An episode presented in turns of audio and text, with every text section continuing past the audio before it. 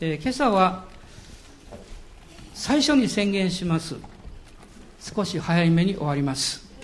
メッセージですよこの間あのそう言いましてあの謝らなきゃいけなかったんですけど、えー、今日はヨハネによる福音書の一章を開いていただけますでしょうか。あの一章を全体を読むと少し時間がかかりますので、えー、いくつかの節をこう拾い上げながら、えー、この一章を読んでいきたいと思います。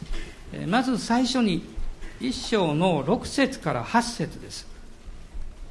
ヨハネによる福音書の第一章の六節から八節、えー、ご一緒にお読みください。はい、神から使わされたヨハネという人が現れた。この人は証のために来た。光について証をするためであり、すべての人が彼によって信じるためである。彼は光ではなかった。ただ光について証しするために来たのである。え次はじゅうよん節からじゅうはち節まで一緒に読みましょう。言葉は人となって私たちの間に住まわれた。私たちはこの方の栄光を見た。父の身元から来られた独り子としての栄光である。この方は恵みと誠に満ちておられた。ヨハネはこの方について証言し叫んでいった。私の後から来る方は私に勝る方である。私より先におられたからであると私が言ったのはこの方のことです。私たちは皆この方の満ち満ちた豊かさの中から恵みの上にさらに恵みを受けたのである。というのは律法はモーセによって与えられ、恵みと誠はイエス・キリストによって実現したからである。いまだかつて神を見た者はいない、父の懐におられる一人子の神が神を解き明かされたのである。まあ、最後ににじゅうきゅう節からさんじゅうよん節までをお読みになってください。にじゅうきゅう節からです。その翌日、ヨハネは自分の方にイエスが来られるのを見ていった。見よ、世の罪を取り除く神の子羊。私が私の後から来る人がある。その方は私に勝る方である。私より先におられたからだと言ったのはこの方のことです。私もこの方を知りませんでした。しかしこの方がイスラエルに明らかにされるために私は来て水でバプテスマを授けているのです。またヨハネは証言していった。御霊が鳩のように天から下ってこの方の上にとどまられるのを私は見ました。私もこの方を知りませんでした。しかし水でバプテスマを授けさせるために私を使わされた方が私に言われました。聖霊がある方の上に下ってその上にとどまられるのがあなたに見えたなら、その方こそ聖霊によってバプテスマを授ける方である。私はそれを見たのです。それでこの方が神の子であると証言しているのです。ヨハネという名前は聖書の中にたくさん出てきます。で、ヨハネというのは主は恵み深い、こういう意味を持っています。とっても、えー、素晴らしい名前ですね。で、ヨハネという名前のついた方を、まあ、一人二人挙げますと、まずこのヨハネによる福音書を記しましたイエス様の十二弟子の一人であった使徒ヨハネ、まあ、一番有名だと思いますね。それからパウロと一緒に伝道旅行をして途中で家に帰ってしまったんですけど、後にはパウロの片腕のように立派に成長したマルコ、マルコさんはヨハネと呼ばれております。それはヨハネというのはヘブル名なんです。ギリシャ名でマルコなんですね。でも今日お読みしましたこの一章の中に出てきますヨハネという人が現れた。このヨハネというのはもう一人のヨハネさん、バプテスマのヨハネと呼ばれている人物です。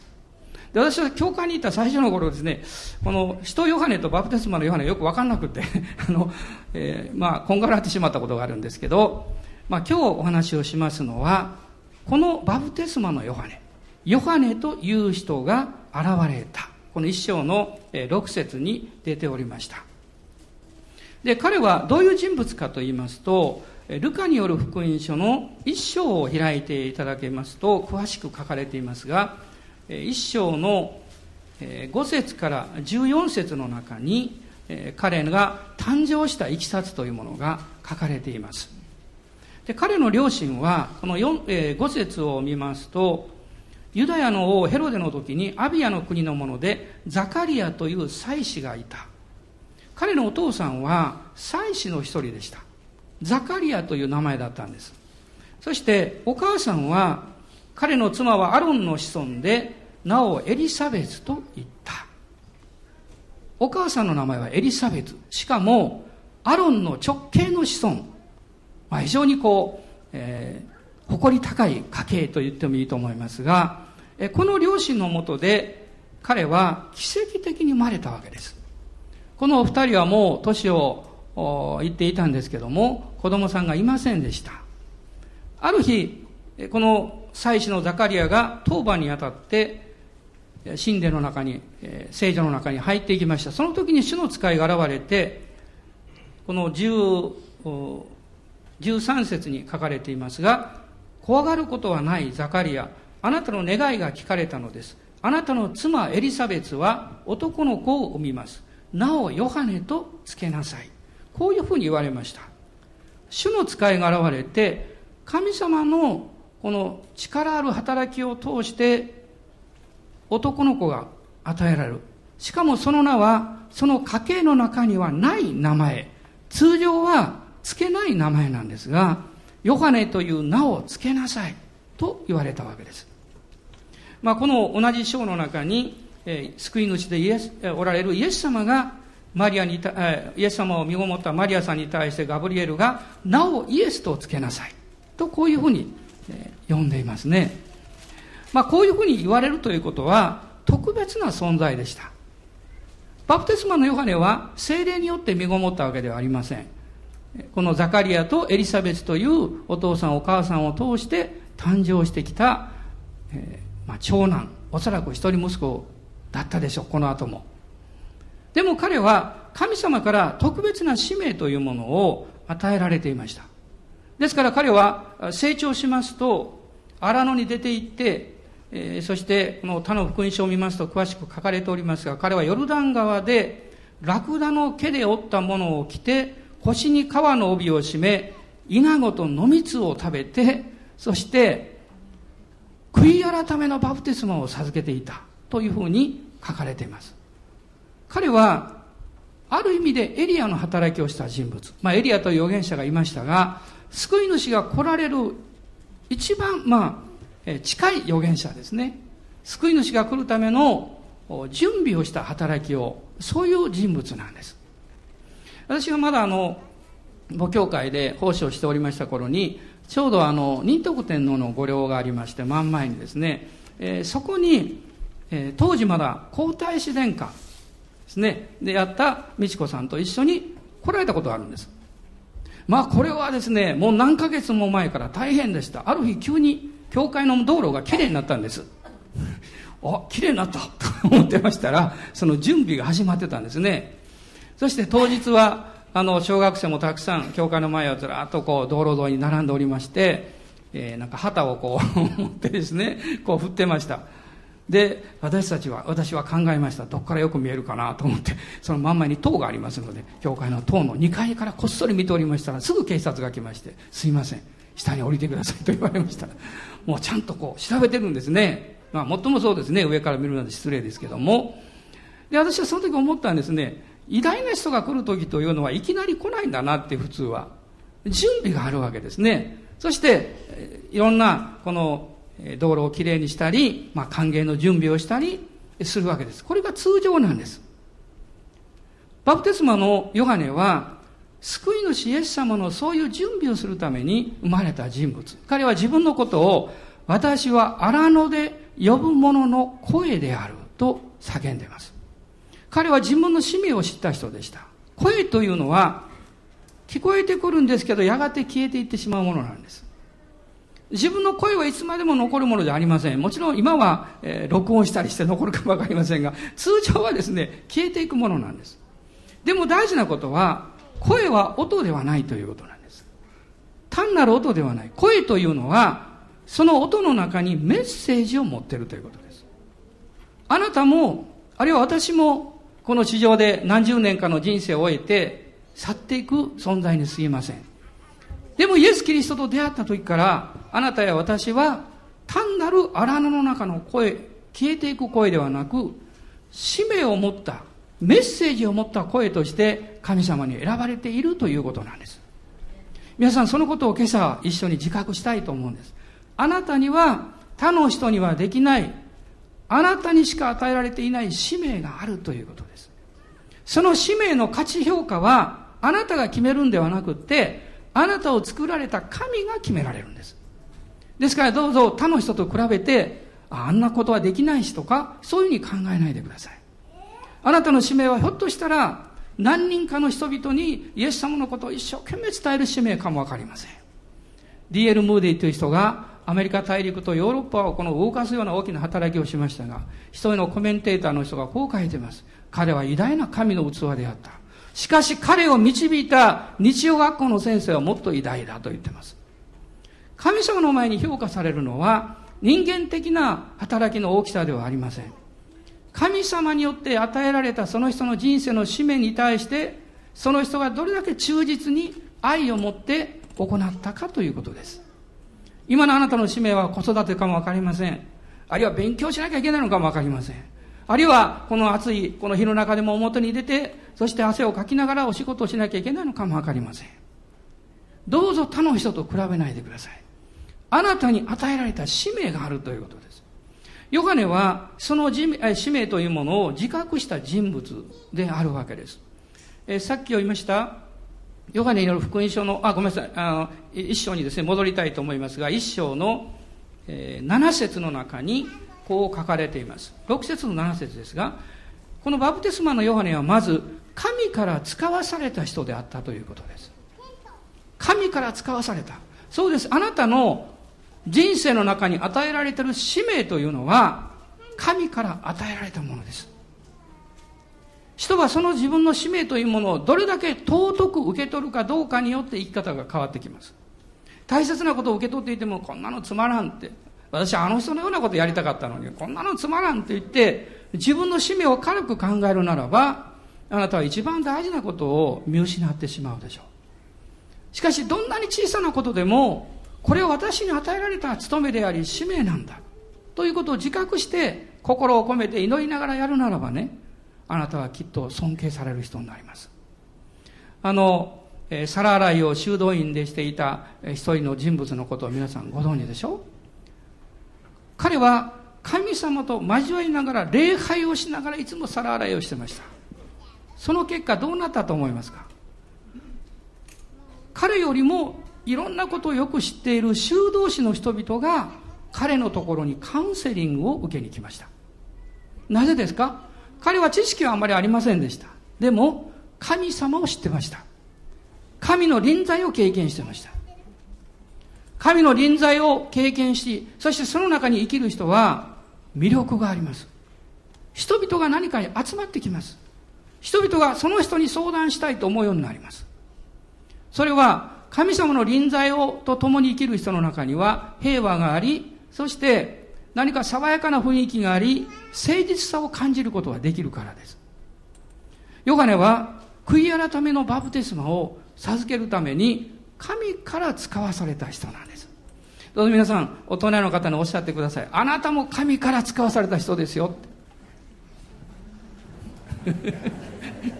あの、他の人に言うのは信仰がいりませんよ。はっきり言えますから。自分に言うのはちょっと信仰がいりますね。私は神から使わされたのかなって。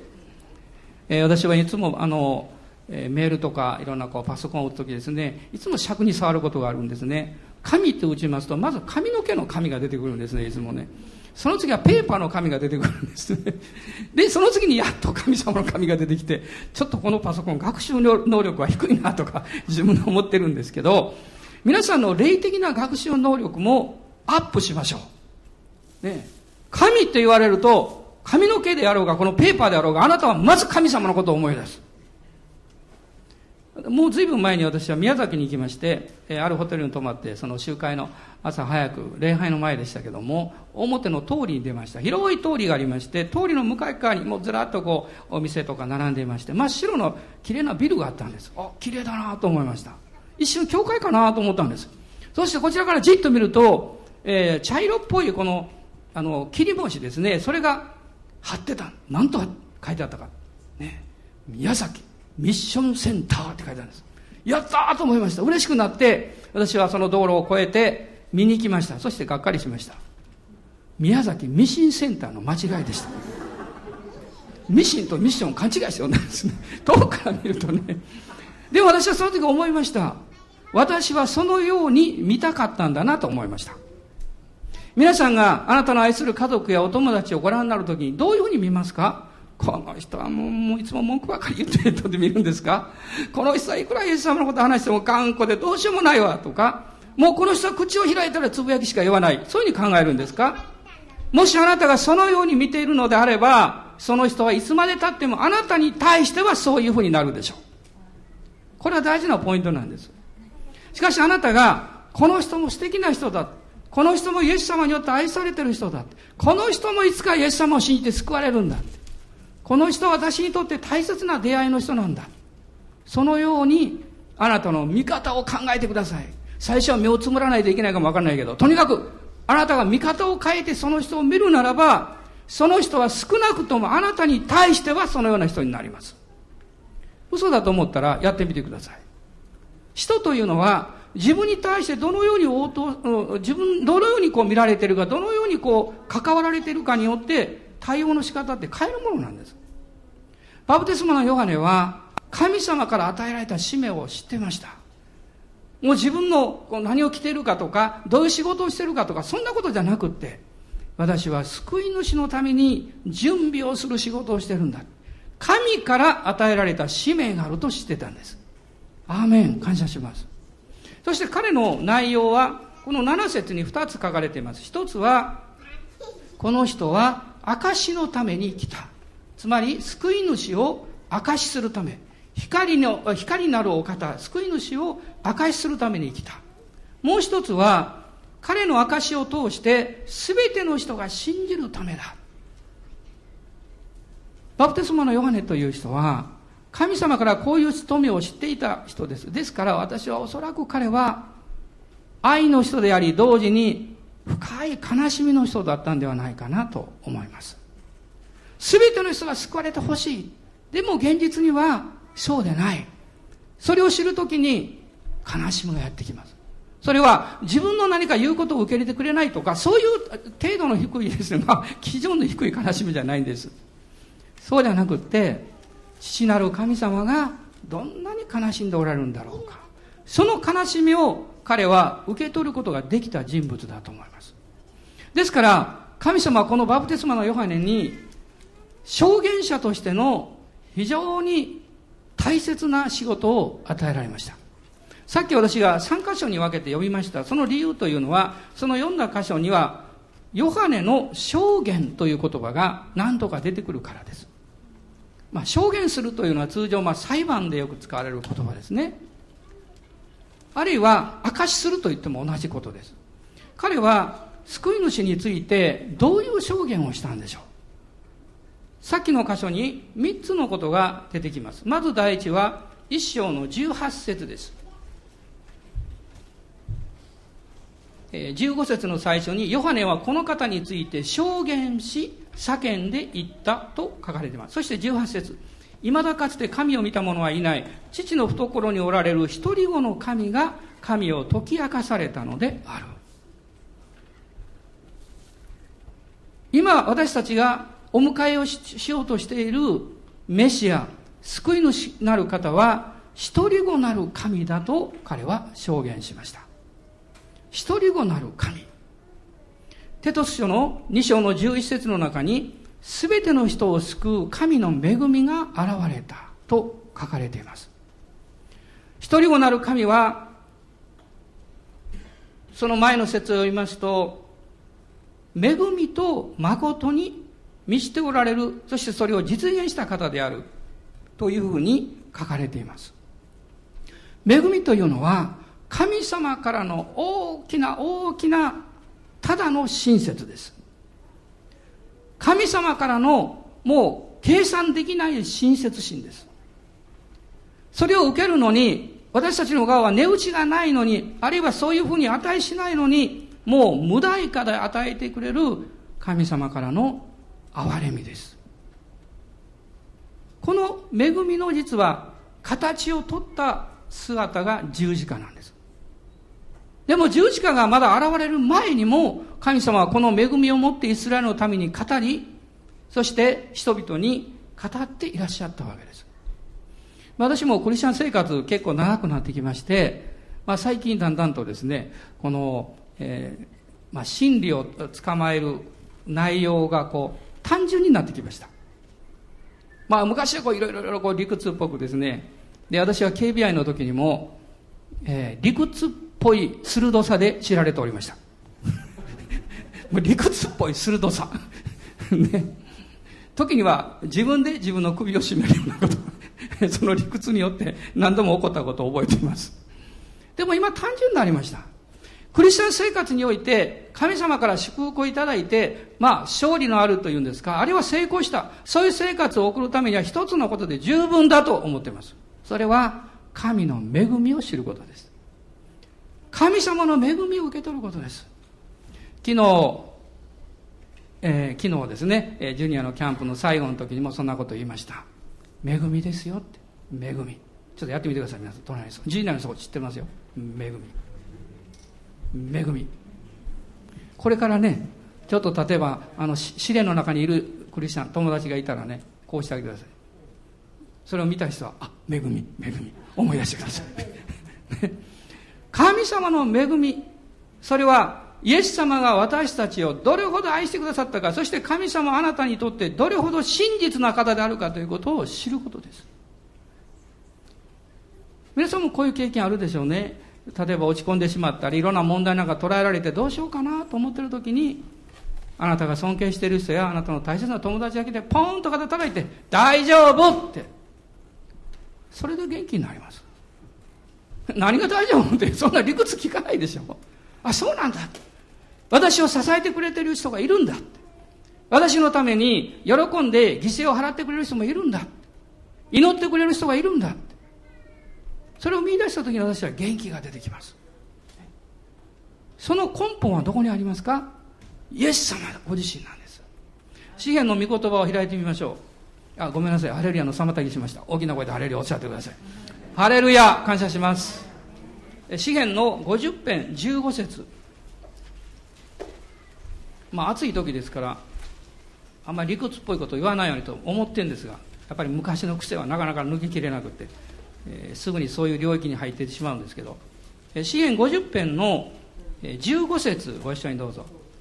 苦難の日には私を呼び求めよう、私はあなたを助け出そう。アーメン。もう一度読みましょう、大きな声で。苦難の日には私を呼び求めよう、私はあなたを助け出そう。ハレルヤ感謝します。この言葉を覚えておきましょう。苦難の日には主を呼び求める、イエス様を呼び求める。そうすれば神様おっしゃいます。私はあなたを助け出そう。ろくじゅうにへんのはっせつも開いてください。ろくじゅうにへんのはっせつです。ろくじゅうにのはち、ご一緒にどうぞ。民をどんな時にも神に信頼せよ、あなた方の心を神の御前に注ぎ出せ。神は我らの酒どころである。アーメン。アーメン。どうぞ悩みや問題を心の中で持ったままで悶々としないで、あなたの心を、その悩みや苦しみを祈りを通して神様、イエス様、注ぎ出してください。これが祈りです。本当の祈りです。そうすれば、神様は私たちの酒どころである、シェルターですね。シェルターであるってことに気がつきます。先日ノルウェーでものすごい大きなひょうが降ったそうです。多分この私分かります。このぐらいのひょう、野球ボールみたいなひょう。そしてななにんかはちにんの方が亡くなられたそうです。そりゃそうですよ。そんなものいきなり降ってきてですね、バーンと頭に当たったら、ものすごい何十キロというスピードを打ってくるわけですから、大変なことになりますよ。しばらく時間が経ちました。それはひょうって分かったんですけどね。これは姿なき殺人ですよ。凶器が見つからない。よくサスペンスがありますね。溶けてしまうから凶器がわからないでも私はそれを聞いた時にうわすごいなと思いました。まあ日本でも時々大きなひょうが降ることあるんですよ。こんなでかいの降ったって聞いたことないんですけどね。まあ私たちの生活の中には何が起こるかわかりません。でもあなたの人生にこのようなひょうのような攻撃がやってきても、経済的な攻撃、ね、家族の問題、病気、事故、あるいは様々なトラブル。でもあなたが主の御前に心を注ぎ出すならば、神様があなたのシェルターになってくださいます。あなたはその真っ只中に、苦しみの真っ只中に置かれていても、あなたが直接経験するのはあなたを覆ってくれている神様の恵みを経験します。これはあなたがイエス様を見上げて、私は信じています、ね、私はあなたの前に許されているものだからそれを信じていますという信仰告白によってそれがより現実的なものになります。もう一箇所御言葉を読みましょう。詩篇のごじゅうろく編のさん節よん節です。もうこれは覚えてくださっている方もいると思いますが、ごじゅうろく編のさん節よん節、ご一緒にどうぞ。恐れのある日に私はあなたに信頼します。神にあって私は御言葉を褒めたたえます。私は神に信頼し何も恐れません。憎なる者が私に何を成し得ましょう。アーメン。恐れのある日に私はあなたに信頼します。神にあって私は御言葉を褒めたたえます。私は神に信頼し何も恐れません。皆さん、神様はあなたに恐れてほしくないんです。人の、人間の霊は臆病の霊です。なぜかっていうと、誠の神様から離れてしまったからです。何かおどおどしています。そしてそれを強く見せようとして頑張っています。でもあなたが、誠の神様に信頼を置き、イエス様につながったときに、あなたの恐れの霊ではなくって、力と愛と慎みの聖霊様があなたのうちに住んでくださいます。ハレルヤ、感謝します。これです。一緒におっしゃってください。何ですか？恵み。実は昨日は英語で言いました。グレイスです。どうぞごし お, しおっしゃってください。グレイス。グレイスですよ。悩んだら自分の向けて言ってください。グレイス。なんで私がこんなことを言うかというと、これは別にトリックでも何でもありません。あなたが霊的に力を受けるときは、御言葉を思い出すときです。イエス様を思い出すときです。どんな方法でもいいんです。イエス様とイエス様の御言葉を思い出させなきゃいけない。ですから私は時々目の前にこうしなきゃいけません。グレイス。にまいのじゅうえん玉であなたの両目は見えなくなるんですよ。ね。お金しか見えなくなるんです。こんなちっちゃなものであなたの目は塞がれてしまうんです。神様はあなたの人生をちっぽけな人生にしたくないと私は信じています。私はそういう神様を信じたいです。もちろん恐れたり不安持ったりします。でもその度に思い起こそうと思っています。グレイスです。神様の恵みです。恐れのある日に私はあなたに信頼します。こう、詩篇の記者は告白しました。まあ、思い煩いっていうのはいろんな角度からやってきます。思い煩いからなかなか解放されない原因の多くというのは、その人の心の中に不安とか罪意識があるからです。例えばこのことに対して自分は力がなかったとか十分できなかったとか、そういう何か後悔するような罪意識があると、それが原因ではないかと考えられる様々な問題に対する思い煩いっていうのは中からなかなか抜けきれないんですね。ですから恵み深い神様であるこの方一人子なるイエス様を聖霊様の啓示によって理解させていただいて、その方を見上げる、その時に私たちはあなたの心の深いところにあるその問題からも勝利を取ってくださったお方を発見します。それがヨハネによる福音書に戻りますが、いっ章のにじゅうきゅう節です。ヨハネ伝のいっ章のにじゅうきゅう節を一緒に読んでみましょう。いっ章のにじゅうきゅうです。その翌日、ヨハネは自分の方にイエスが来られるのを見ていった。見よ、世の罪を取り除く神の子羊。ヨハネの次の証言は、にばんめの証言は、このイエスという人物は世の罪を取り除く神の子羊だと言ったことです。バプテスマのヨハネのお母さんが身ごもった時に、彼女はしばらく引きこもりました。ルカ伝に書かれています。ごかげつかんと書かれています。彼らは祭司の家系でしたから、エルサレムの近くの山地に住んでました。そしてそのいっかげつご、ろっかげつめにルカによる福音書一緒に出てきますが、御使いガブリエルがマリアに現れました。そしてあなたは聖霊によって身ごもったんですよ。その生まれ出る子は男の子です。その名をイエスとつけなさいと言われました。マリアはどうぞあなたの御心が私の身になりますようにとそれを受け入れたんです。その瞬間に神様の前に何をすべきかがまず分かりました。あなたが主に従い始めると、その一歩一歩従う決心をしたときに導きがわかります。私たちはね、先の導き知りたいと思うんです。でもそんなものはわかりません。わかりません。そんな先のことはわかる必要もないと思います。もしわかったらあなたは驚くでしょう、ね、え、そんな辛い経験するんですか。いや、もう結構ですというかわかんない、ね、どんなにすごいあの勝利があったとしてもね、その勝利の前にこんな辛いことが起こるんだと思ったら、いや私勝利いりませんから辛い経験も取り除いてくださいって思うかもわかりませんね。ですからそんな先のことを祈るんじゃなくって、今あなたが神様から導きを得て、それに従う信仰と恵みが与えられるように祈ってください。マリアはこの身にあなたの御心がなりますようにと祈ったんです。その瞬間に彼女の中に願いが与えられました。エリザベスに会いに行こうという願いです。彼は彼女は聞いていたんですね。エリザベスとマリア様は親戚です。ということはバプテスマのヨハネとイエス様も親戚になります。そして彼女はナザレに住んでました。実はナザレからこのエルサレムの近くの産地まで行こうとすると相当の距離があります。直線距離で行ってもおそらく百数十キロになりますから、こう回り道していきますからにひゃくキロ近くかもわかりません。しかもエルサレムは海抜のななひゃくななじゅうメートルぐらいのところにありますから、こうずーっと登っていくわけです。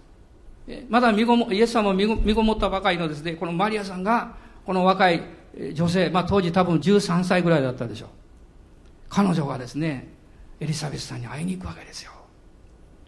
この会いに行くこの歩みというんですかね、それを皆さん考えてみていただきたいんです。どうして彼女はそんな大変なことをしたんでしょう。簡単なことです。主がおっしゃったからです。主がおっしゃったから。彼女はそういう人だったんです。自分のやるべきことの困難さや難しさを見るんじゃなくって、主がおっしゃったのなら私は従いますって。この間来られたえーと、永井先生が私にメールくださって励ましてくださいました。先生の働きはシュガーミニストリーです。シュガーって佐藤のことですよね。シュガーミニストリーって書いてました。どうしてかなと思うと、主のミニストリーですからって。うん、この先生私は友達になれそうだと思います。すぐに返事を書きました。私はコーヒー飲むときにどうしても砂糖を入れないと気が済まない。わずかでもいいんですけど入れないと気が済まない。だから砂糖というとちょっと言いにくいんで、主がご入り用なんですっていつも言うんですあのね、皆さんね、あなたが神様に導かれていることをすることが最も偉大なことなんですよ。で、彼女はエリザベスに会ったでしょ。そしてエリザベスがマリアの挨拶を聞いたときに、ルカによる福音書を後で読んでくださいね。もう彼女の体の中にいたヨハネがまあ飛び上がったと書いてます。喜び踊った。そして聖霊に満たされた、ね、そして彼女は予言します。このマリアに対してね。そしてマリアも聖霊に満たされて油注ぎを受けるんです。どのようにして神様の油注ぎと恵みを受けたんですか。簡単なことです。主に従ったからです。でも主に従ってナザレからエルサレムの近くの産地に来て会うまでは大変な、これは労力がいるんです。時間的な犠牲も必要なんです。まあ、今であればお金もかかるでしょう、ね、旅行したりするのにね。でも彼女はそんなことを、ね、惜しまなかったんです。主に、主に従う人は祝福を受けます。私は先日ある集会に行きました。そしてそこに来られた初めての男性のために祈りました。私はその人が ど, どういう方か全く知りませんでした。後で先生がおっしゃってくださいました。あの方はこの集会に出るために福岡から新幹線で来たんですよと言われました。そのためだけに。まだクリスチャンじゃないんですよ。私びっくりしました。いや、お話を聞きたいっておっしゃったから、もうもうこの先生来るからもうぜひ来なさいと私が誘いました。そしたら、ね、福岡から来てくださったんですよって言いました。今度会った時にはありがとうございましたとお礼言おうかなと思ってます、ね、でもどうしてその方はそういう願いを持ったんですか。神がその人の心を動かされたからですよ。あなたはそういうことを考えた時にまず何考えますか。新幹線代、うん、何もかかるかな、往復にまん円ぐらいか、あさんまん円ぐらいかかるかな。これは通常の考え方です。しかし神に語られた使命を知っている人はお金の計算しません。自分がそこに行きたいのか行きたくないのかを決めます。行きたいのであれば行きます。これが従うことです。このヨハネはそういう人物でした。ですから神様の啓示をすごく受けやすかった。彼は親戚であるイエス様を見て、あ、イエス君が来たとか思わなかったんですね。彼は神様に心を開かれた人です。聖霊がすぐに語られました。そしてこの人は神の子羊、私たちのために犠牲となって血を流してくださった多くの、まあくださったというかね、くれた多くの動物たちがいますね。でもそうじゃない、救い主が血を流して永遠の贖いを完成してくださるためのその子羊なる方であるということを彼は告白しました。ですからそこにいる弟子たち、あれはそあのヨハネを取り巻いている多くの人々の前で彼は言ったんです。見よと言いました。だからみんな見たんです。これイエス様がいたんです。世の罪を取り除く神の子羊です。神の子羊はイエス様の性質です、ね、世の罪を取り除くというのはイエス様の働きです。皆さん、働きは人格の上についてくるもの。今日の社会のいろんな問題はそれが逆になっていることです。人格が追いついていないので働きに振り回されたり、働きの重荷に耐えかねて脱線してしまいます。私たちは普通の生活において、あなたが正しく、そして誠実に神の前に、人々の前に生きようとするならば、ものすごい力と勇気が必要であるということを皆さん何よりもご存知だと思います。だから私たちは、御言葉によって強められ、聖霊に満たされる必要があるんですよ。世の罪を取り除く神の子羊、この証言をヨハネがしたときに、そこにヨハネはすでに十字架を見ていたんです。この世界にはどれだけ宗教あるんでしょう。私は知りません。数えきれないほどあるでしょう。でもその宗教の中で、神が犠牲を払って自ら命を捨て許しを与えてくれた宗教はどこにもありませんよ。調べてみてください。一人のイスラム教徒が聖書を読んでこう言ったそうです。あなた方の信じている神には許しがある。これはキリスト教だけなんです。なぜ許すことができるんでしょう。神が死んでくださったからです。そして神が罪の許しの贖いを完成して復活してくださったからです。それを信じる人は新しい人生を歩むことができる。もう少し言い換えると、やり直すことができるということです。私はクリスチャンになる前、まだティーンエイジャーでしたけど、まあ僕の人生もう一回やり直すことができたらどうなんだろうっていろいろ考えました。おそらく皆さんもそういうことは何度も考えてこられたことあると思いますよ。あなたの人生はやり直しができないんでしょうか。いいえ、できます。イエス・キリストを信じて、キリストに従っていくときに新しい人生がそこから始まっていくんです。詩篇のさんじゅうよん編の中に、えー、少し開いていただけますか。あ、今ちょっと悩んでおります。このままいくと時間オーバーしそうなんで予定の、えー、でも今聖霊に満たされてメッセージがちょうど乗ってきたところなので戦っております詩篇のさんじゅうよん編一節ですね。ご視聴どうぞ。私はあらゆる時に主を褒めたたえる。私の口にはいつも主への賛美がある。有名なダビデの言葉、彼は気違いのふりをしてサウルから逃れてペリシテの王様のところに逃げていった時の話です。人生で最悪の時代でした。自分のプライドを失った人々は、サウルは千人を打ち、ま、ダビデは万を打つと言って褒めたたえられた人物です。そしてすでに彼は王になるという油注ぎを受けておりました。しかし彼は気違いのふりをして自分の命を救わなきゃいけませんでした。私は思うんです。時にはクリスチャンはまあ何振り何振り構わず構わずというところに行かないかもわかんないけど、それに近い状況の中で信仰を守らなきゃいけないと思います。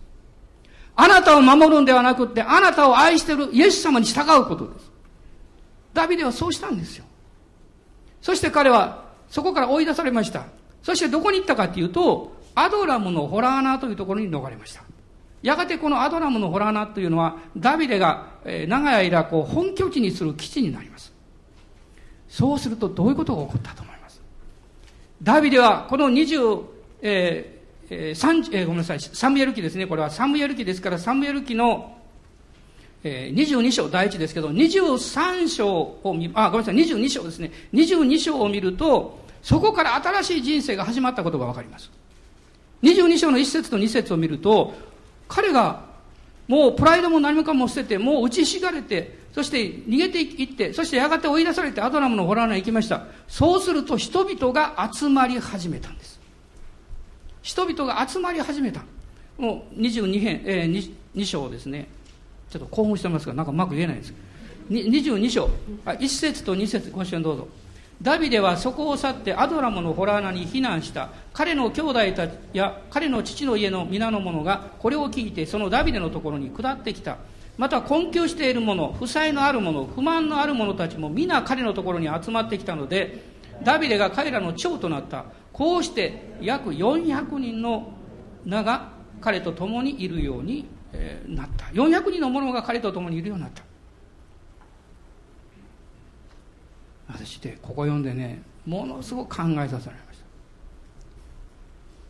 た。神様どういうふうに私は用いられるんでしょう。やっぱり同じなんです。砕かれた時だって砕かれてへり下って打ちひしがれた、その時に人々が集まってきた。これはこの人々はダビデの最初の部下たちになりました。そしてこの中から勇士たちが生まれてくるんです。主がそのことを考えたときに私におっしゃいました。問題や悩みを持っている人々です。いろんな問題を持っている人々です。そのような人こそ福音を聞く耳があるんだ。痛みを持ち、問題を持ち、戦いを持ち、そのような人々こそ聞くことのできる心を持っている、その人々に福音を語りなさいということを示されました。どうでしょうか。私たちも探してみませんか。考えてみませんか。あなたが接する人々で、もし悲しみを持ったり痛みを持ったりしている人がいたら、あなたはその人に福音を語るべきです。イエス様の十字架による永遠の許しがある、永遠の救いがある、神の恵みによって生きる人生があるんだということを語るべきです。イザヤ書のろくじゅういち章の中に救い、メシアに対する予言のところがありますが、そこを見ますと同じことが書かれていることに気がつきました。ろくじゅういち章のいち節とに節だけを見ます。神である主の霊が私の上にある。主は私に油を注ぎ、貧しい者に良い知らせを伝え、心の傷ついた者を癒すために私を使わされた。囚われ人には解放を、囚人には釈放を告げ、主の恵みの年と我々の神の復讐の日を告げ、すべての悲しむ者を慰め。ここに出てくる主の福音を聞く人々は、貧しい人、心の傷ついた人、囚われ人、囚人、悲しむ者です。イエス様もおっしゃいました。健康な人に医者はいらない、いるのは病人である。私が来たのは失われている人々を探し出して救うためである。失われた人々にもに種類あるそうです。先日学びました。ガのタイプとゴキブリのタイプなんだそうです。どっちも嫌やなって思うかもしれません。でもガとゴキブリは違うって。光を照らすとガは光にやってくる、ゴキブリは光から逃げるって。私の使命は福音を伝えることです。まあ他の人々にガとかゴキブリと言わないでくださいね。そういう意味じゃありませんから、これはね、そういう意味じゃないです。光に来る人々か光から逃げる人々かということなんです。それはあなたの責任じゃないです。でもあなたが光を照らさないとわからないんです。伝えるのはあなたです。傷んでる人に、弱ってる人に、悩んでる人にお祈りしましょうかって。あなたを愛してる方がおられるんですよって。私も元気得たんですよって。私もこんな辛いことがあったけどイエス様を信じてこういうふうに力が与えられたんですよ。今私は戦いがあるんです。今も真っ最中ですよ。でも私は平安があるんですよ。あなたが伝えるのはそういう人々ですよ。聞く耳のある人々です。ヨハネはですから世の罪を取り除く神の子羊と言いました。この方こそあなたの人生を許してくださる方だ。救い主なんだ。もう一つ彼が示したことがあります。それがヨハネの福音書の一章のさんじゅうさん節です。一章のさんじゅうさん節。そこでこう言いました。私もこの方を知りませんでした。しかし水でバプテスマを授けてさせるために私を使わされた方が私に言われました。聖霊がある方の上に下って、その上にとどまれるのがあなたに見えたなら、その方こそ聖霊によってバプテスマを授ける方である。バプテスマのヨハネを言いました。この主イエス様こそバプテスマ、聖霊によるバプテスマを授ける方です。聖霊のバプテスマは何のために与えられるんですか。一言で言えば、使徒行伝一章のはち節に書いてます。主の証人になるためです。あなたが福音を伝えるためです。神から力を受けるためです。そして、今こそ、このことがさらに力強くなされていく時代がやってきています。皆さんの中で癒しや奇跡や神様の力ある技をもっと見たいと思われる方、どのくらいおられますか。手を挙げてみてください。どのくらいおられますか。ほとんどの方でしょう。どうしたらそれが見えるんですか。どのようにしたらそれを経験するんですか。あなたが聖霊に満たされて福音を伝え始める時です。その時にあなたは必ず祈らなければいけない現実に直面します。その人のために祈らなきゃいけない。そしてあなたは信仰を持って祈るんです。その時に聖霊が働いてくださって賜物が表されて奇跡が起こるんです。力ある技が起こるんです。このジプシーの記録を私は少し調べました。これはジプシーの一部なんですが、ジプシーの人々に今リバイバルが起こっています。何十万とヨーロッパのジプシーが救われて、たくさんの家の教会みたいなものができています。せんきゅうひゃくごじゅうねんにフランスのノルマンディのある町でリバイバルが起こりました。一人のジプシーの女性が教会のクリスチャンに会って証を聞いてトラクトをもらったんです。でも彼女はそれをばあのカバンの中に入れて忘れてました。しばらくして彼の息子の一人が大病になりました。もう命が危ない。もう病院に連れて行ったんだけども、お医者さんもですね、もう危ないって。その時に彼女は思い出したんです。そのトラクトを出して、えー、それを語ってくれたクリスチャンのことを思い出して教会に駆け込んでいったんです。牧師先生に言いました。来て祈ってください。そして牧師が行って祈ったんです。癒されたんです。奇跡が起こったんです。そして彼女の家族は全部救われました。そして彼らは仲間がたくさんいますから、イエス様のことを伝えて、たくさんの人々が救われた。リバイバルが起こりました。この時に祈ったラ・コセという牧師がこういうふうに言っています。ある日、ジプシーの家族は私の教会に来ました。彼らは求めていました。祈り会に招くと来ました。そして彼らは聖霊を受けました。これが大事なんです。ただ頭だけで信じても人は変わらないんです。しかし、頭で信じる決心は入り口です。そこを通して聖霊様に満たされることを求めます。聖霊に満たされた時に彼らは本気で変わるんです。彼らは変えられた。そして次の日曜日、私を海でさんじゅうにんにバプテスマを授けました。次の年にはさんぜんにんに授けました。このようなことが日本でも起こっていくんです。起こった時代もあったんです。そしてまた起こっていきます。私はそのためには教会で留まっているクリスチャンではなくて、職場で、あるいは自分の地域社会で踏み出していくクリスチャンになる必要があります。聖霊に満たされてイエス様のことを語り、祈っていく人です。もし病の人がいたら、祈ってください。手を置いて祈ってあげてください。主が奇跡を行ってくださいます。すぐに完全に癒されなかったとしても大丈夫です。その人は元気が与えられます。そして多くの人々はあなたに感謝するはずです。まあ、ジプシーにもいろんな礼拝スタイルがあって面白いので紹介しますけど、まあ、スペインのジプシーっていうのはフラメンコが有名ですから、フラメンコダンスを踊ったりしながら賛美をするんだそうです。礼拝の きゅうじゅっパーセント が賛美だそうです。理由が一つあります。それは多くの人々、説教する人でさえ時には字が読めないからです。賛美をして賛美の間に証しをし、そして聖書のメッセージを語るんだそうです。しかし彼らの賛美が変わるんだそうです。一つの例の歌詞が例として挙げられています。以前ジプシーはナイフを持ち歩いていた。これ賛美の歌詞なんですよ。でも今は私たちは真理の言葉である聖書を持ち運ぶ。私はもう罪を犯したくない。キリストは私の束縛を取り除かれた。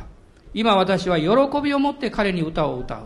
私は彼の道に従いたい。そのような声をあなたが、あなたの周りから聞くことができれば、あなたはもう天国にいることがどんなに嬉しいか、ね、最高の喜びを経験します。主は私たちをそのように持ちようとしていらっしゃるんです。十字架の上に立ち上がりましょう。立ち上がりましょう。ハレルヤ、感謝します。さっきの賛美もう一度したいなと思います。イエス様の十字架を見上げながらこの賛美をしましょう。お祈りいただけますか。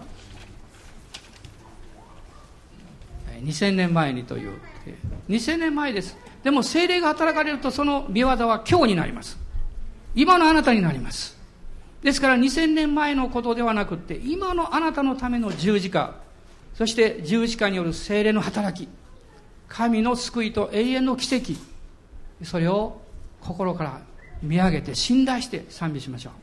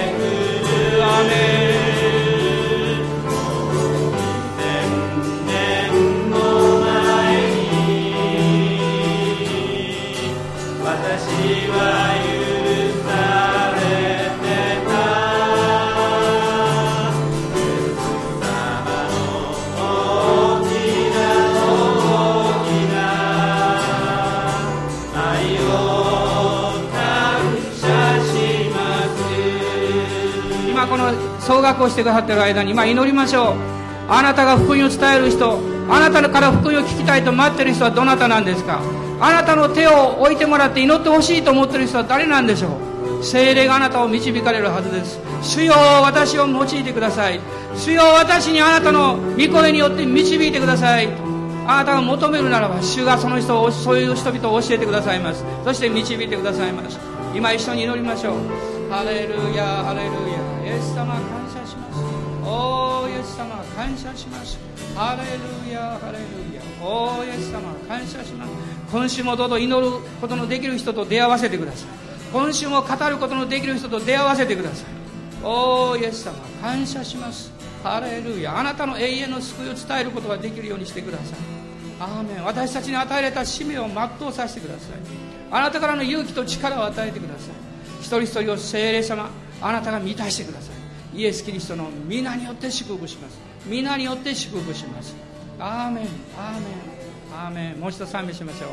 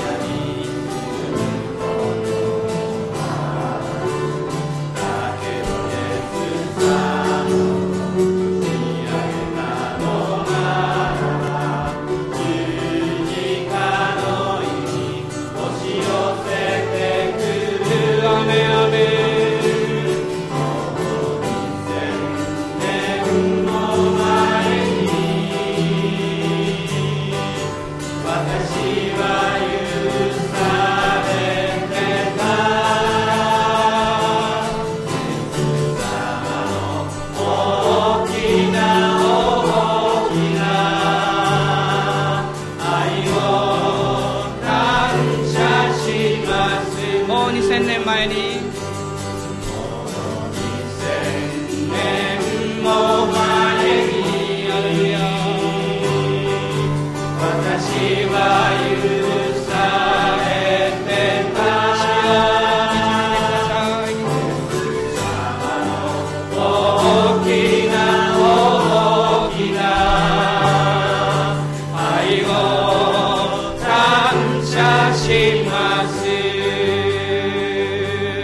公開します。ハレルヤ、アーメン。感謝します。主の皆によって祝福します。ハレルヤ、えー、どうぞお座りください。